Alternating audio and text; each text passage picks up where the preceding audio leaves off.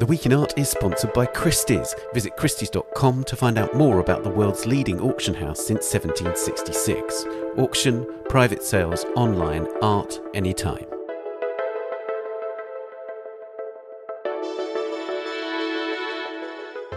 Hello, it's The Week in Art. I'm Ben Luke. This week, Louise Bourgeois' textile sculptures, soft power in Saudi Arabia, and Gerhard Richter at 90.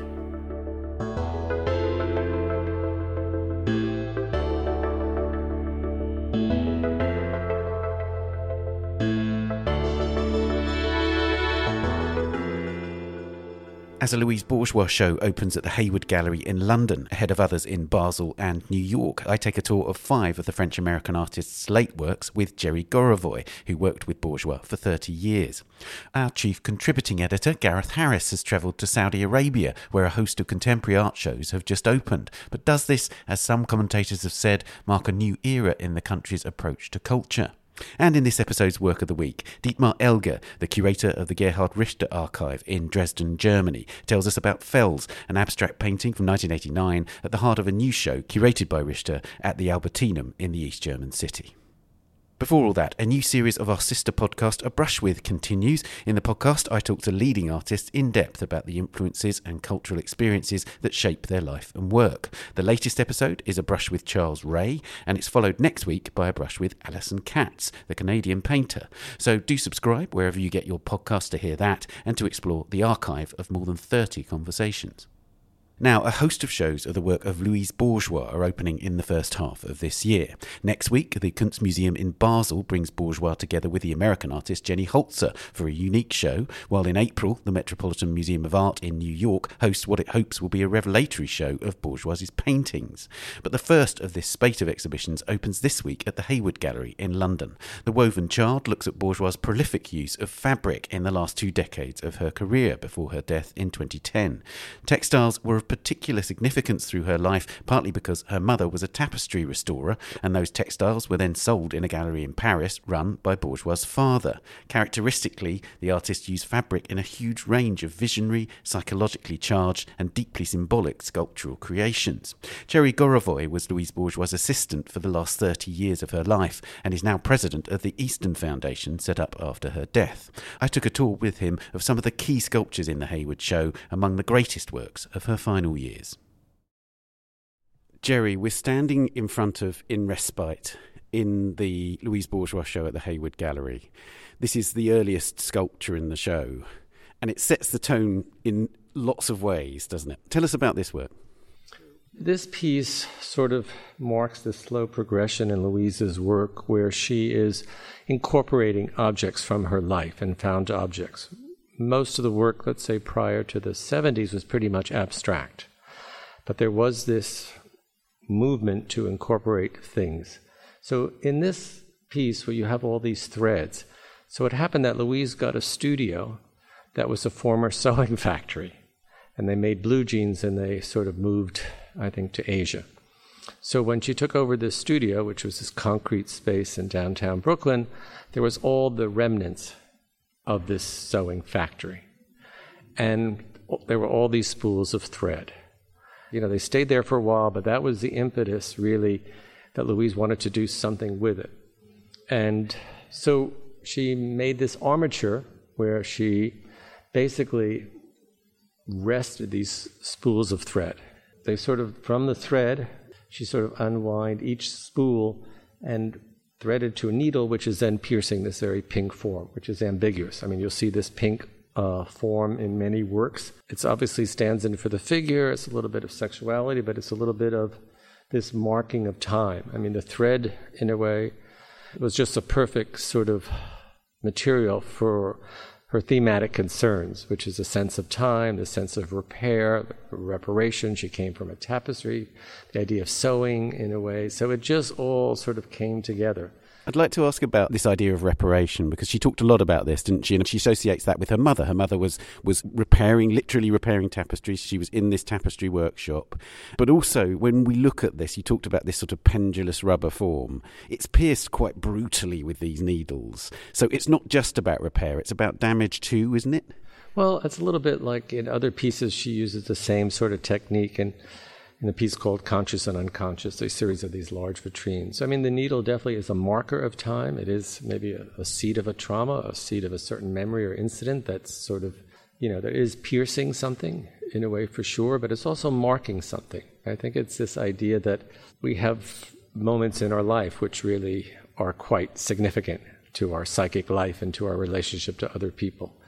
It does not necessarily have to be trauma. You know, it could be trauma, it could be anxiety, it could be jealousy, rivalry, but there are moments in time where the body is really imprinted with psychological damage. Indeed. I think that's one thing. You know, but it's also, as you mentioned, her mother. I think there was this, you know, move not only to the found object, but move to this identification with her mother. And that only came about really in the 1990s, where there was this shift. You know, there's a lot written about her antagonistic relationship with her father. But at a certain point, she's moving away, and sort of the last 20 years of her life, the father did not loom very large at all. I mean, unless someone brought it up, she wouldn't really refer to her father so much. It was really this idea of the mother. And in one of those sort of key motifs illustrating the mother is a spider. So let's go and look at a work which includes one now. Okay. So Lady in Waiting is part of a series of cells and a subgroup portrait cells that Louise made beginning in the 2000s, or actually maybe even a little earlier. So this one you see basically a spider sitting in a chair. And the chair is covered in tapestry, and so is the spider. And from the window of this architectural setting are these 5 spools of thread. The number 5 for Louise always had this reference to the family. She grew up in a family of 5, and she had 3 sons. So there's this sort of idea. And then the threads, you know, go into the mouth of the spider. Now, this is Lady in Waiting, which is basically related to a previous piece, this idea of Eugénie Grandet and the Balzac novel.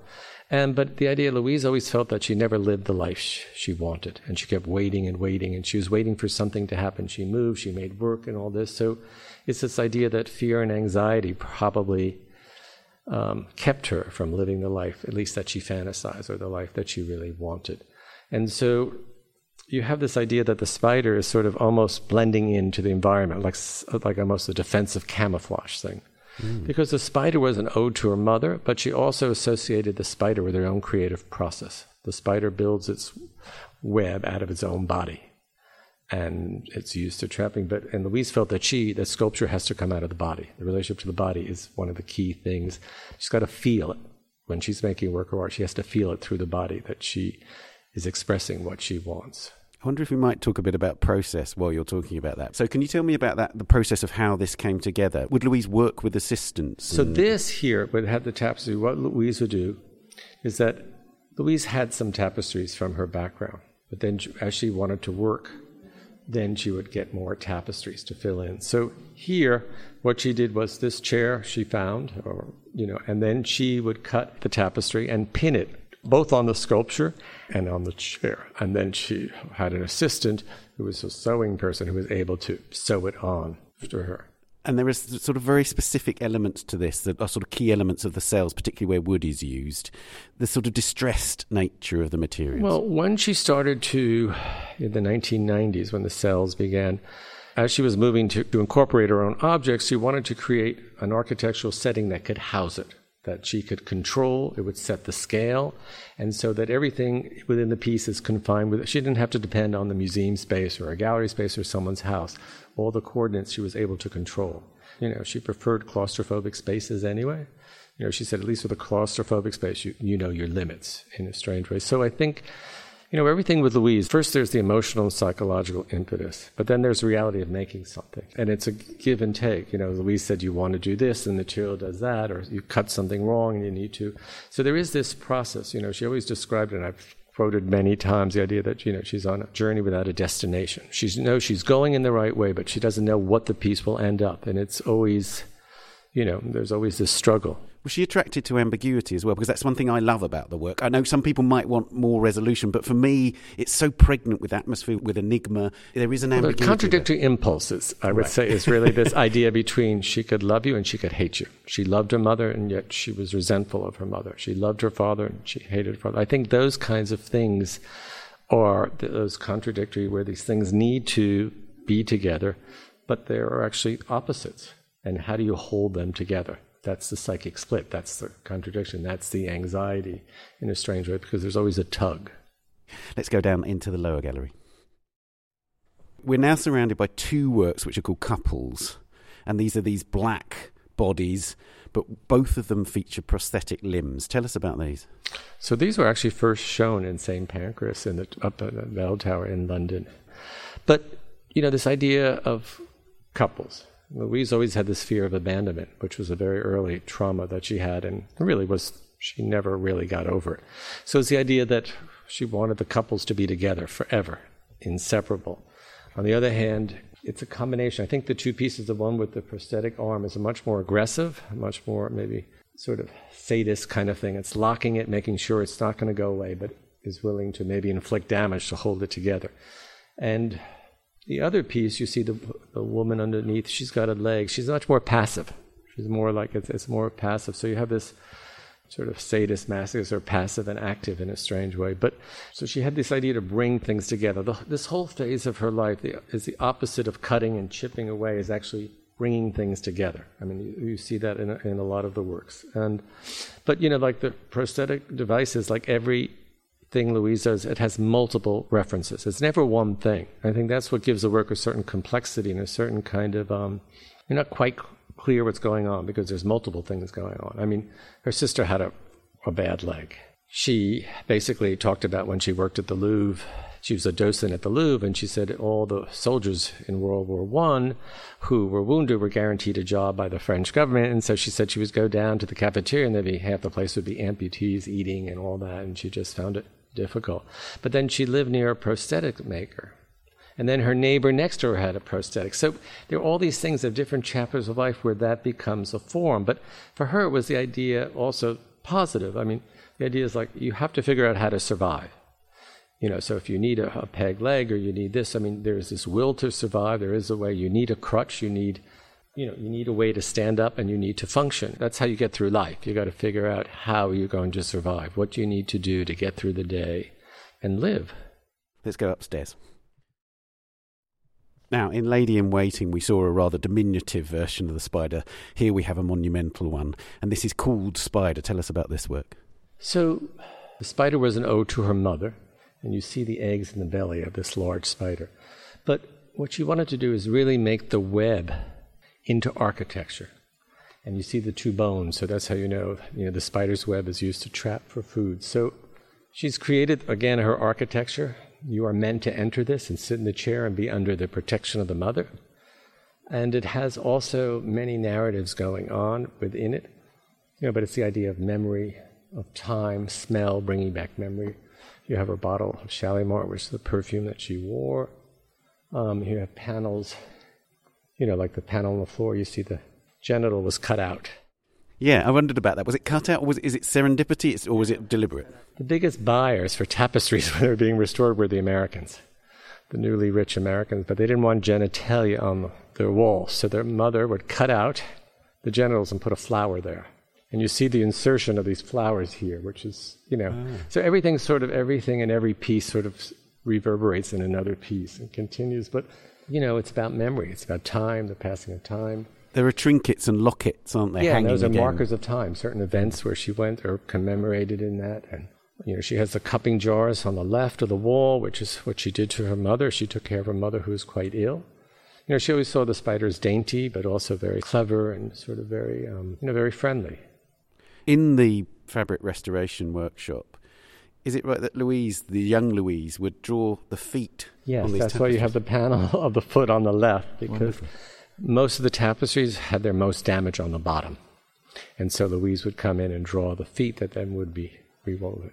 And obviously, as with many of the spiders, you have the eggs in the belly of the spider. Here they're wrapped. What's the significance of the fabric wrap? You're just protected. There's like a, you know, almost like a skin, like an egg in a way, because they're glass. The eggs are actually glass, and this is this sort of fleshy sort of coating. They're her stockings. Right. Basically. Did she ever articulate why she really wanted to explore the mother so much in those final years? Well, that's the thing. I think it was an unconscious move towards the mother, because I think she was getting old. There are other bodies of work where there's all these pregnant women in gouaches, and you have a whole room downstairs of mother and child, right? Well, Louise is in her she's not looking to have another kid. It is this relationship to her mother, that she's looking for a mother to take care of her. She's thinking about her own mother. I mean, Louise never talked about death. She would never really talk about it. But I think she realized that she was getting more fragile. I think that was the other impetus for this whole clothes thing. She had held on to all these clothes and garments that belonged to her mother, and I think she said, well, I don't want, these things have such memory, they have such meaning, and if I put them in the work, they're going to last longer than my own physicality. And so they're all these sort of fighting against the passage of time, but also wrapping certain things up in a way. That's fascinating. Well, let's go and see your work now, which definitely alludes to death, at least. We're in the final room of the show, and it's a body of work that was produced right at the end of Louise's life. And in this particular work, it seems very, very potent with imagery relating to death. What looks like a mortuary slab. Is that too literal interpretation? I think Louise would object to that interpretation. You know, she's using her berets, which she wore her whole life. And so they are clustered like this multiple-breasted figure in a strange way. I don't think the reference to a mortuary slab is not, it's part of this whole series about the passage of time, but it's also like a landscape. To her, she made these breast landscapes and all that. It's the most figurative of these last four vitrines, for sure. But I think to her is more this peaceful sort of, you know, repetition, this idea of growth. A lot of these, the rest of the works deal with progression and growth, and these are like pods, they're like seeds that are growing and all that. I think there's multiple resonance. As I said, it's definitely figurative, but I know she never referred to this as death. As I said, she never really talked about that. But what it does have, and I think this is something which maybe in the emphasis on the psychic trauma and everything else, people miss, is lots of humour. Yeah, I think Louise is sort of, you know, Louise is trying to resolve something in the work. She's not trying to disturb anyone. She's not trying to shock anyone. And Louise had a sense of humor. She liked to tease. She had this sort of black humor in a way where she could be very sarcastic, and she would be, you know, she's very witty, very seductive and witty, for sure. There's a range to the work, which I think expresses the range that she had as a person, complex person, you know, very up and down, very, very uneven, very aggressive, very emotional.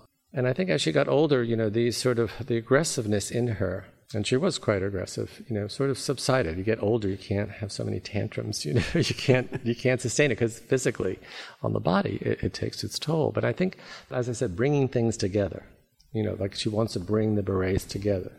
There is this idea of, as I said, as opposed to tearing things apart, which is in the early work. I think, you know, this idea of let's bring things together, let's make it harmonious, let them exist together, let them, you know, so there's peaceful.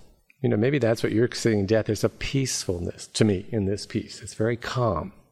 One last question. It's a very busy year for Louise Bourgeois, for the Easton Foundation this year, because we have the Met show of paintings coming up. There's Jenny Holzer curating a show of her work in Basel. Correct. You know, why are we seeing this extraordinary moment for Louise? COVID. COVID really reorganized a lot of the exhibition. Things were postponed, and this was the slot, you know. I mean, they're all very different projects. The Met show, as you said, is paintings, and a lot of these paintings have never been seen, and it should be sort of a revelation.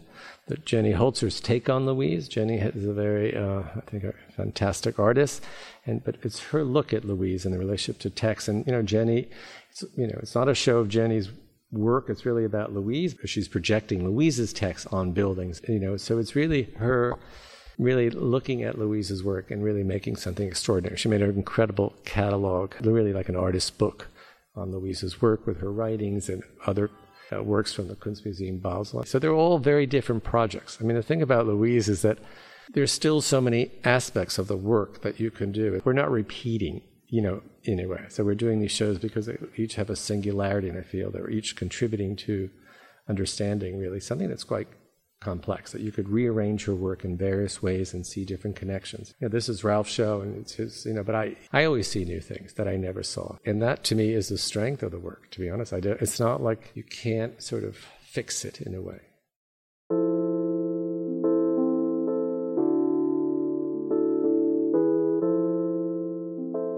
Jerry, thank you for joining us. Okay.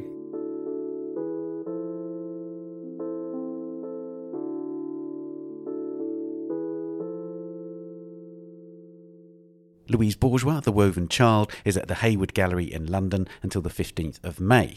Louise Bourgeois and Jenny Holzer, The Violence of Handwriting Across a Page, is at the Kunstmuseum in Basel from the 19th of February, also until the 15th of May. And Louise Bourgeois Paintings is at the Metropolitan Museum of Art in New York from the 12th of April until the 7th of August. Coming up, we hear about a burst of contemporary art shows in Saudi Arabia and look at a great abstract painting by Gerhard Richter. But first, here are a few of the top stories on our website this week. Tate is to remove the Sackler name from 5 locations at its 2 London museums amid ongoing calls for institutions to distance themselves from the family which manufactured and sold the highly addictive opioid OxyContin through their firm Purdue Pharma.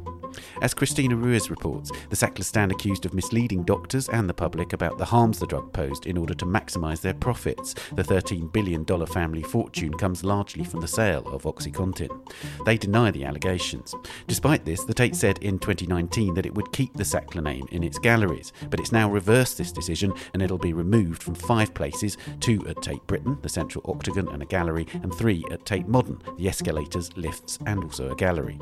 Tate says it was mutually agreed to remove references to the Sackler family during the latest round of updates to the gallery's signage. Members of the crypto art community have accused BuzzFeed News of doxing the founders of the world's most expensive NFT collection, Bored Ape Yacht Club, or BAYC, following a report from the news website that revealed their previously hidden identities.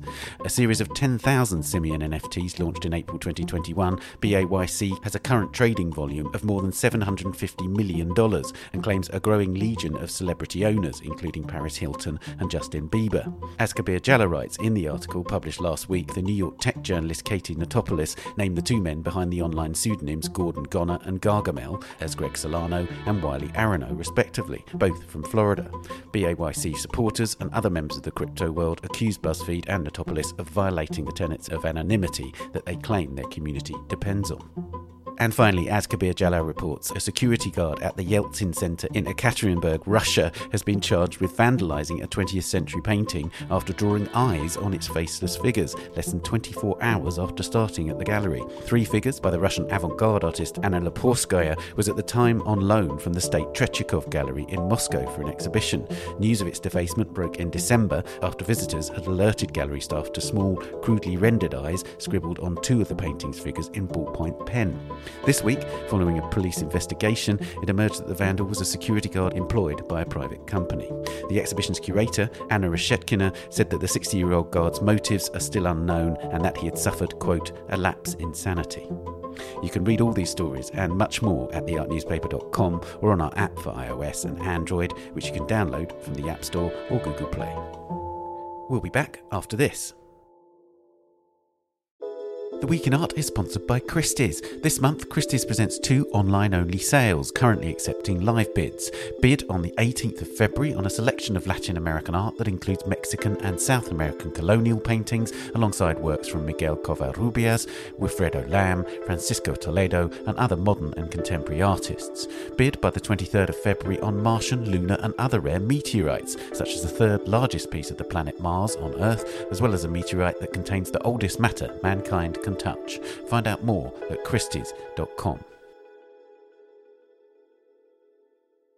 Welcome back. Now, Saudi Arabia is embarking on a soft power drive with an avalanche of contemporary art events, including the Diriyah Biennale, just outside the capital city Riyadh, the Tuwaik Sculpture Commissions for Public Art in Riyadh, the Jeddah edition of the roving exhibition Biennale Sur, and the 2nd edition of Desert X Alula, a version of the Californian Public Art Show, which launches in Alula this week. Gareth Harris, our chief contributing editor, has been in Saudi Arabia to find out more, and I spoke to him about what lies behind this burst of contemporary culture. Gareth, you're in Saudi Arabia. What are you there for? I'm here mainly to see the Desert X Alula sculpture exhibition. It's the 2nd edition, launching in the historic heritage area of Alula, which is the northwest region of Saudi Arabia. It's a bit of an undiscovered treasure. It was really totally inaccessible about 10 or 20 years ago. But in its efforts to open up to the world, the Saudi Arabian government has decided to embark on quite an ambitious cultural initiative in the area, which involves launching 15 what they are calling cultural assets, which involve building museums and galleries and other cultural venues across the district. But they've started that process with Desert X Alula, which is their kind of jewel in the crown of cultural events launching this week. Although it's a pretty packed week, I have to say, in terms of other exhibitions. There's an Arts Alula week. We've been shown around an Alula artist residency program called Oasis Reborn. But Desert X Alula is the showstopper. So I was taken around the site earlier today. Before we come on to that specific show, it's clearly a massive soft power push, right? It's a big statement to say Saudi Arabia is opening up and interesting things are happening here. Yeah, I mean, it started, I think, around 2017 when the Saudi Arabian government introduced a tourist visa. As far as I'm aware, it was 2017. I visited Saudi Arabia in 2017 to see an arts festival called 2139, and the differences between then and now are striking. So in 2017, it took me, I don't know, 2 or 3 weeks to get a visa from London. I think it took me 10 minutes online this time to get an e-visa. And I think the way that they are facilitating that process indicates how keen they are for international visitors to come to the country, you know. It's so different as well in terms of the changes in society. I think women now seem more liberated here as well, which is quite striking. They don't seem to wear the headscarf as often, although I think we need to be quite blunt about this. They are probably still living in one of the most oppressive societies in the world still. But the differences are quite incredible. So in terms of opening up, you're right. I mean, I was struck on the way over to see Nadine Dorries sitting just across from me on my flight. This is the UK Culture Minister. UK Culture Minister. I was quite shocked because obviously the British government's in a little bit of a state at the moment. So to see Nadine Dorries, UK Culture Secretary, on the plane was surprising. I found out she's sure to sign a memorandum of understanding with the Saudi Arabian Culture Ministry, which, by the way, was only formed about 2 or 3 years ago as well. So in terms of opening up generally, they are really pushing on the international front. The Desert X Alula has many international visitors. I've noticed there's a strong curatorial contingent this time from abroad. Perhaps we could say it's a difficult sell at the moment. We can't get around that issue of human rights. The journalist Jamal Khashoggi was murdered in 2018. Exactly. And it's interesting how that's still being discussed here. I mean, it's very much under wraps. Some commentators are saying the moral qualms about discussing that murder are easing. I'm not so sure about that. Obviously, we can't discuss it in the open here. But I think what is fascinating is the Desert X Alula sculpture show is touching on topics which I think had, you know, are possibly a little bit delicate here. The artist Shazad Dawood, He's made 2 sculptures and they look quite incredible. I mean, I cannot overstate how spectacular things look within this setting.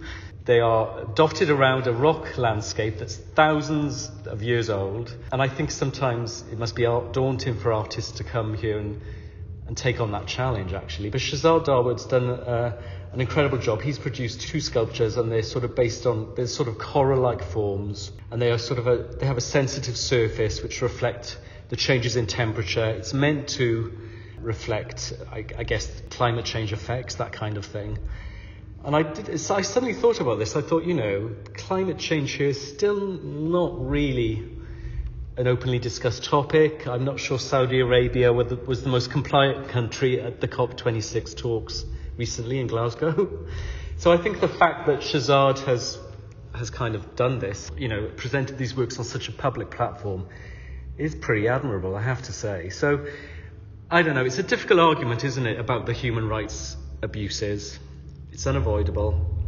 Desert X is obviously this LA-based big sculpture thing that happens in a totally, apparently, free society.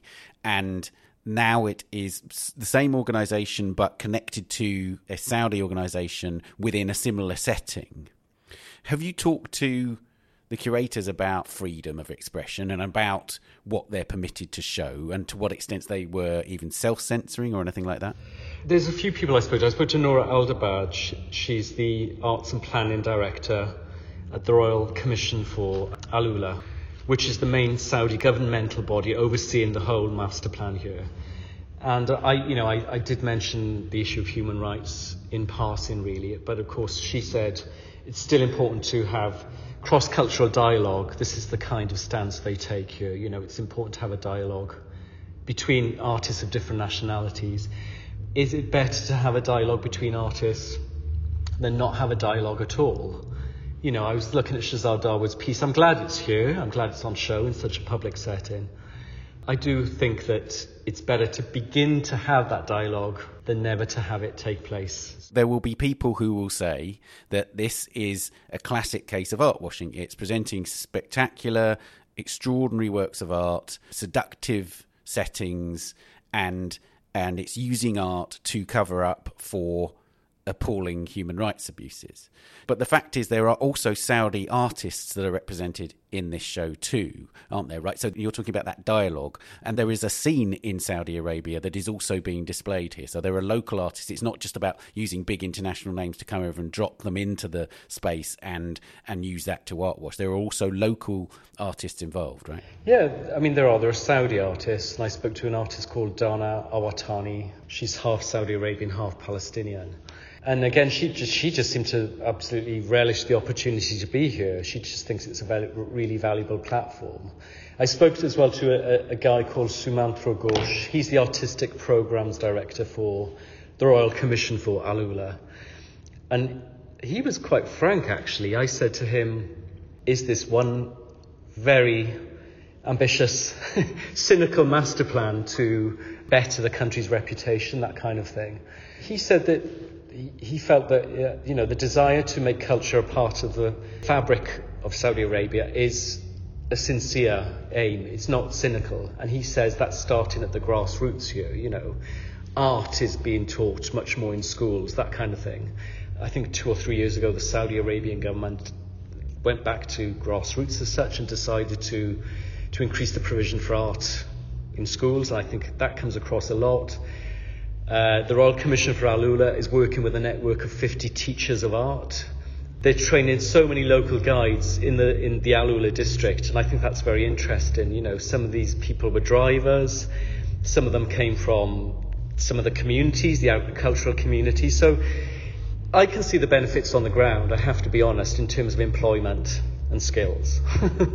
If I was being a lot more cynical, I could say that it is obviously trying to whitewash certain aspects of the history and politics of the country, but I think I have to strike a balance. And on balance, now I'm here, I have to say that I'm quite impressed by the fundamental, more grassroots approach the government is taking. I'm more convinced; others might not be. One of the interesting things is that Philip Tinari is the chief curator of the Diriyah Biennale, which is another of these events, and Philip Tinari is an art curator who's worked for a long time in China. And he in your article, made comparisons between China opening up and Saudi opening up. Can you say more about that? Yeah, I mean, I think that is utterly fascinating. I went to the Diriyah Biennale earlier this week. It's in an area called the Jax district on the outskirts of Riyadh, which I think was, it consists of, you know, lots of warehouses. It was quite an industrial part. So I had in advance read an article in the art newspaper by a colleague called Melissa Gronlund. She wrote a piece for our, I think it was December issue. And she does a very good job, actually, of summarising how Tinari approaches the biennial and how he tries to draw analogies between China and Saudi Arabia. I think that's a really interesting comparison to make, because what he's trying to do is establish parallels between Saudi Arabia and China in the late 1970s, when China faced a sort of similar relaxation of social and legal restrictions. You could argue that Saudi Arabia is going through a similar sort of phase, I have to say, in terms of the huge economic and social transformations Saudi is going through at the moment as well. He's trying to draw very intelligent, I think, parallels between the two countries. And he does it under a thematic umbrella called Feeling the Stones, which I think is a Chinese proverb for trying to establish a strategy for coping, for trying to find your way through what I suppose is the new, more open climate as such. And it is interesting because he's brought in a few Chinese artists. He's filled the biennial with mainly Saudi artists. And it's good. I mean, he manages to show historic, social, economic differences and similarities between the two countries. I think he told Melissa at the time, how do you think about or contextualise the very specific and very precious energy of this moment of optimism and openness?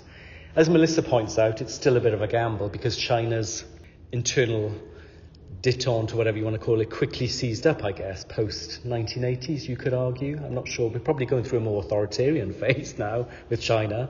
I think so. In a sense, perhaps China's closing down, in a sense, especially if you look at areas like Hong Kong, where censorship is on the rise.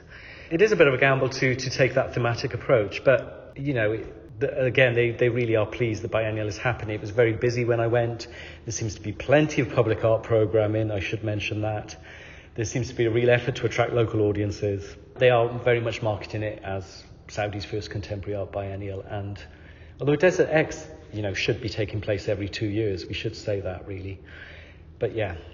It's interesting, isn't it? Because the comparison with China is troubling, but it is also informative, because on the one hand, outside of China, many Chinese artists now have a profile that they never had before that opening up, and so the local communities of artists have gained great exposure and become really prominent artists across the world. But on the other hand, as you say, we've reported on this podcast about what's going on in Hong Kong, what's going on with the genocide of the Uyghur people, and just because artists are finally having a chance to show their work doesn't mean that the human rights abuses don't continue. And I suppose that's the means by which we're going to judge Saudi's efforts in the future, isn't it? That fundamentally what the rest of the world wants to see from Saudi is a permanent relaxation, human rights abuses being ended, as well as a cultural opening up.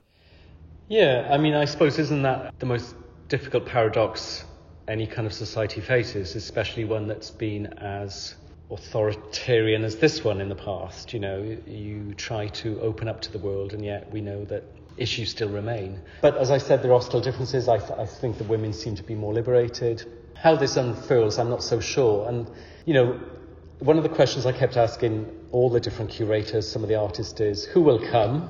Because at this point in time, Al-Ula is being very much marketed as a luxury experience, really. I think that's much more manageable from the point of view of the number of people they want to let in.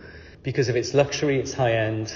Obviously, you have to have the money to be able to afford it. It's interesting. This is not a backpackers' territory at all at the moment. There's a limited number of flights, I suppose. So how will it be marketed, and what route will they take? And then I ask everyone as well, who benefits? And that's a difficult one for a lot of people to answer. I suppose ultimately the artists do benefit. And as you've just mentioned, in terms of basic exposure, this is going to put them out there, as it did for those Chinese artists of a generation previously. Yeah. But I'm not so sure how this will pan out long term, you know, because what you're asking is that basic society and governmental policy changes in terms of the treatment of minority groups. But how will that change? I'm not so sure. I'm not an expert on Saudi governmental policy, but that is not going to be transformed or changed overnight. But I may be being blunt and rather naive on that one, but I would be cynical, I think. Just to return to the UK Memorandum of Understanding with Saudi Arabia, what does that mean? Is there anything tangible that was given to you as an example of how the UK and Saudi are going to work together? No, it wasn't. I did inquire, actually. I went to the Department of Culture in the UK and they gave me quite a stock statement. I asked the Ministry of Culture here in Saudi Arabia, and they didn't comment further on the proposed partnership. But the UK Department for Digital Culture and Media, the DCMS, says Nadine Dorries is in the region to strengthen ties in sports, tourism and the arts. What was interesting, I'm not sure I mentioned this at the beginning, she signed the memorandum at the Diriyah Biennale.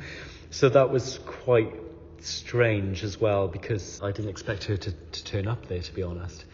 But she did do it against a really stunning backdrop, actually, of a work by the Saudi artist Zara Al-Ghamdi. It's called The Birth of a Place, and it sort of looks like a load of stalactites. And it was all about the gentrification of the Jacks District area. Yeah. So I didn't really get more details about what the memorandum might mean. I think it comes at an interesting point in time for both governments, as I say. Perhaps the beleaguered UK government felt the need to have a soft power offensive at this point in time. I'm not sure. But again, for Saudi, it's part of a complete rebranding. And I think I mentioned in my online piece that There's just an avalanche of arts events here at the minute, and it's hard to single out certain ones, but the Desert X Alula is one of the main ones. But I did speak to an unnamed UK curator who again raised the issue of the LGBTQ rights when he saw the news about the Dorries signing, and reminded me that the homosexuality remains prohibited in Saudi Arabia. So there you go. Lastly, you did mention that the Desert X show is spectacular. Give us a flavour of a couple of other artworks in that show. As I said, you sort of come across one piece and then you think it can't be bettered or be more spectacular, and then you walk through the canyon and there's another just as spectacular piece, and it's quite overwhelming. You know, how to single things out is difficult, but there's a sort of golden waterfall as such, sort of hanging down one of the rock faces, and this installation is by an artist from Ghana called Serge Atakui Klotti. He sort of shrouded the rock in crafted tapestries made from yellow Kofur gallons, which I think are plastic containers used in Ghana. So it's kind of like a sort of yellow waterfall running down the rock face, and it's hard to describe. I mean, you have to see it to believe it, but that really stands out. And then there's an absolutely incredible piece further down the canyon by an artist called Stephanie Duma, and she has literally dug out of the ground, out of the sand, a greenhouse. She's created a subterranean greenhouse, and she's put a whole array of solar panels on the top, which are kind of mounted flush with the desert floor, which is feeding a bed of plants inside the greenhouse. And you kind of go in, and it's a sanctuary in the coolest possible sense, in that the temperature is low. It just drops when you walk in. And it's just a feat of engineering. I mean, I have asked if any of these works will be permanent, because 4 or 5 pieces from the last Desert X in 2020 are permanent. So I think that's still to be decided. But Stephanie Duma's underground greenhouse must stay, surely. I hope they decide that it should be a permanent piece, because it's amazing.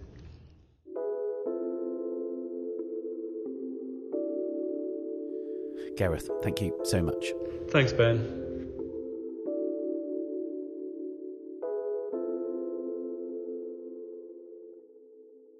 Desert X Alula continues until the 30th of March and the Diriyah Biennale until the 11th of March. You can read Gareth Harris's reports from Saudi Arabia on the website and the app. And finally, the German artist Gerhard Richter was 90 years old on the 9th of February, and to mark his birthday, 2 exhibitions of his work opened in Germany this week. A show of his artist books at the Neue Nationalgalerie in Berlin and portraits, glass, abstracts at the Albertinum in Dresden, the city in which Richter was born in 1932.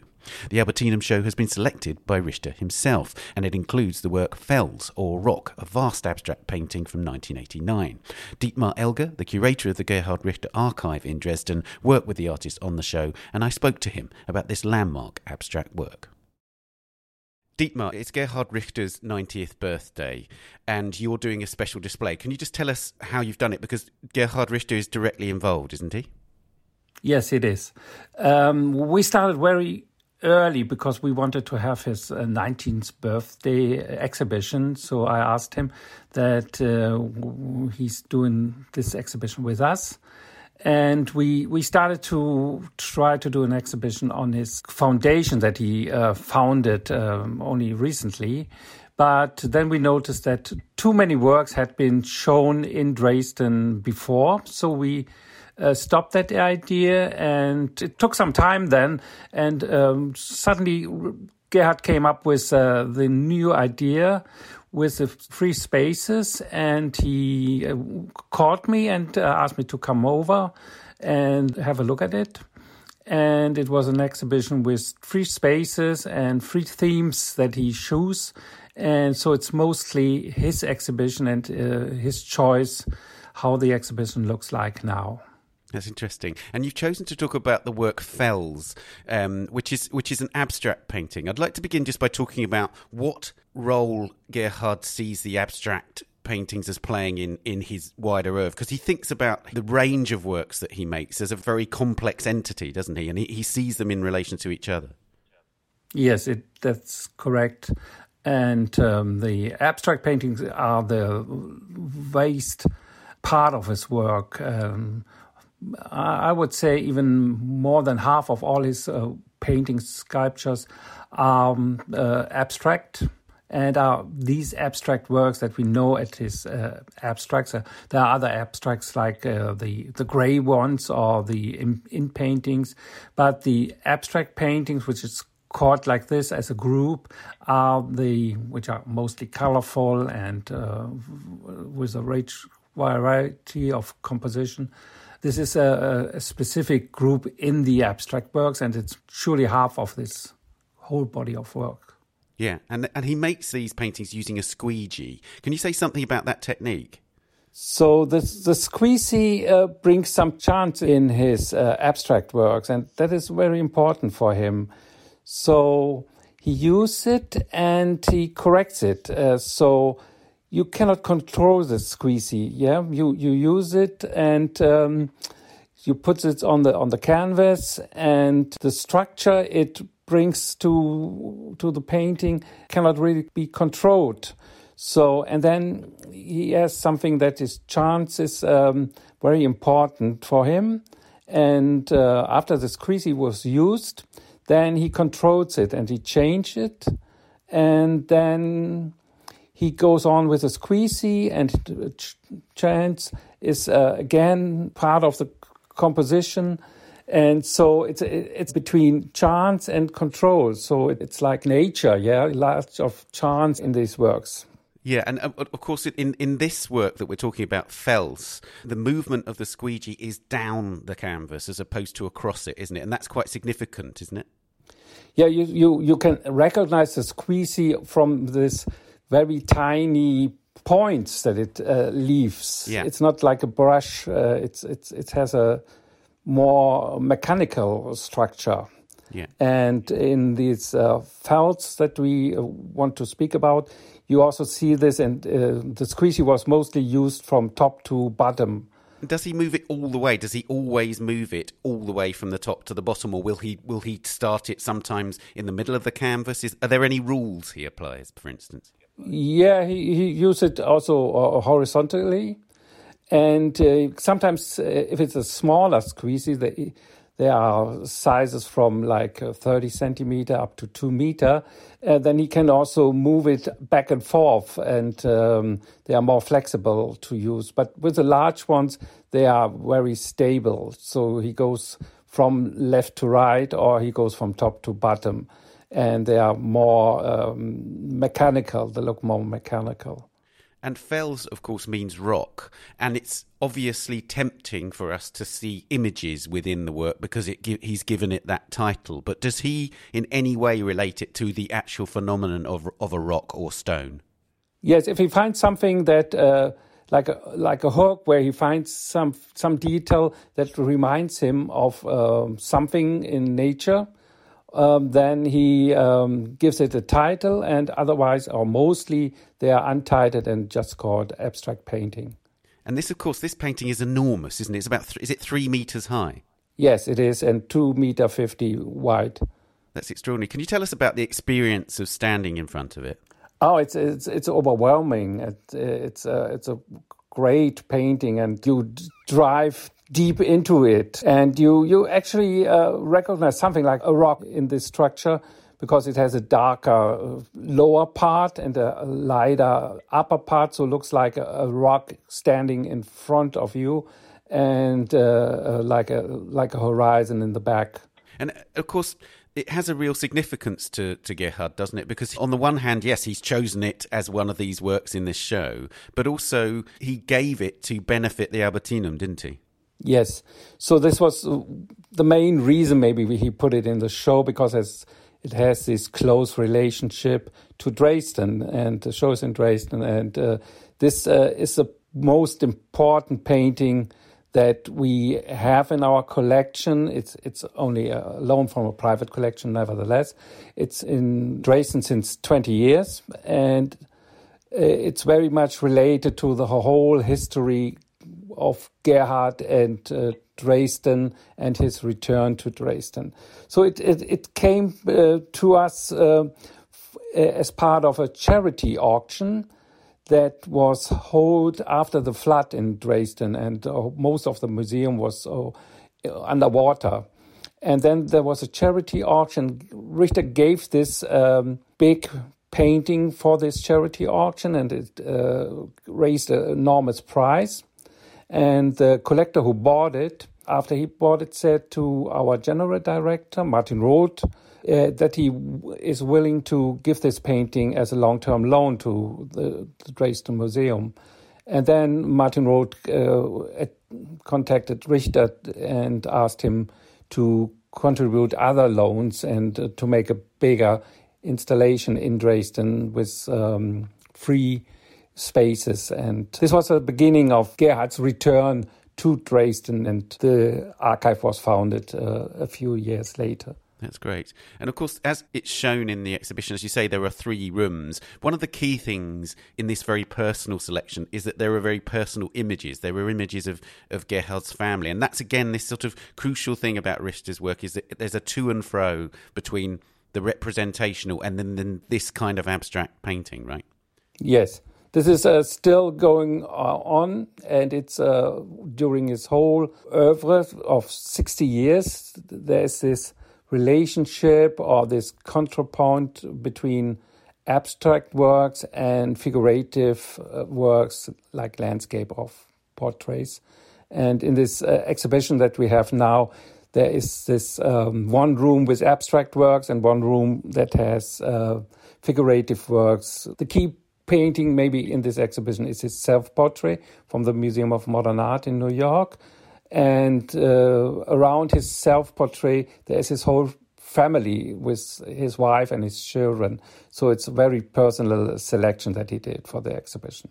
Did he tell you about how it felt to look back over a career at the point of his 90th birthday? I mean, he always seems to me as to be a very unsentimental painter, he looks very rigorously at his work and doesn't seem to involve sentiment. But still, it must be quite a momentous thing for him at reaching 90 and looking back over his career. It surely is. We haven't spoken actually about that, but it has some kind of sentimental, because he's collecting his family around him. But on the other side, you're correct, he's a very unsentimental painter or an artist, because several of these works that showing his family, like his self-portrait or paintings of his wife and also one of his children's images, he has sold, and he's very unsentimental about these images, because he gave them away and just sold them like any abstract work.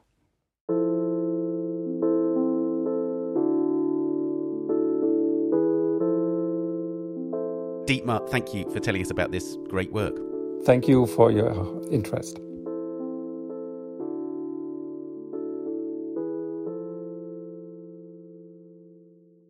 Fels is in Portraits, Glass, Abstractions at the Albertinum in Dresden until the 1st of May, and Gerhard Richter Artist Books is at the Neue Nationalgalerie in Berlin until the 29th of May. You can see the painting and Richter's entire output on his official website, and that's at gerhard-richter.com. And that's all for this episode. We're on Twitter @TownAudio and on Facebook and Instagram, of course. The Week in Art is produced by Julia Mahalska, Amy Dawson, Henrietta Bentel and David Clack. And David is also the editor and sound designer. Thanks also to Daniela Hathaway and to this week's guests, Jerry, Gareth and Dietmar. And thank you for joining us. See you next week. Bye for now. The Week in Art is sponsored by Christie's. Visit christies.com to find out more about the world's leading auction house since 1766. Auction, private sales, online, art, anytime.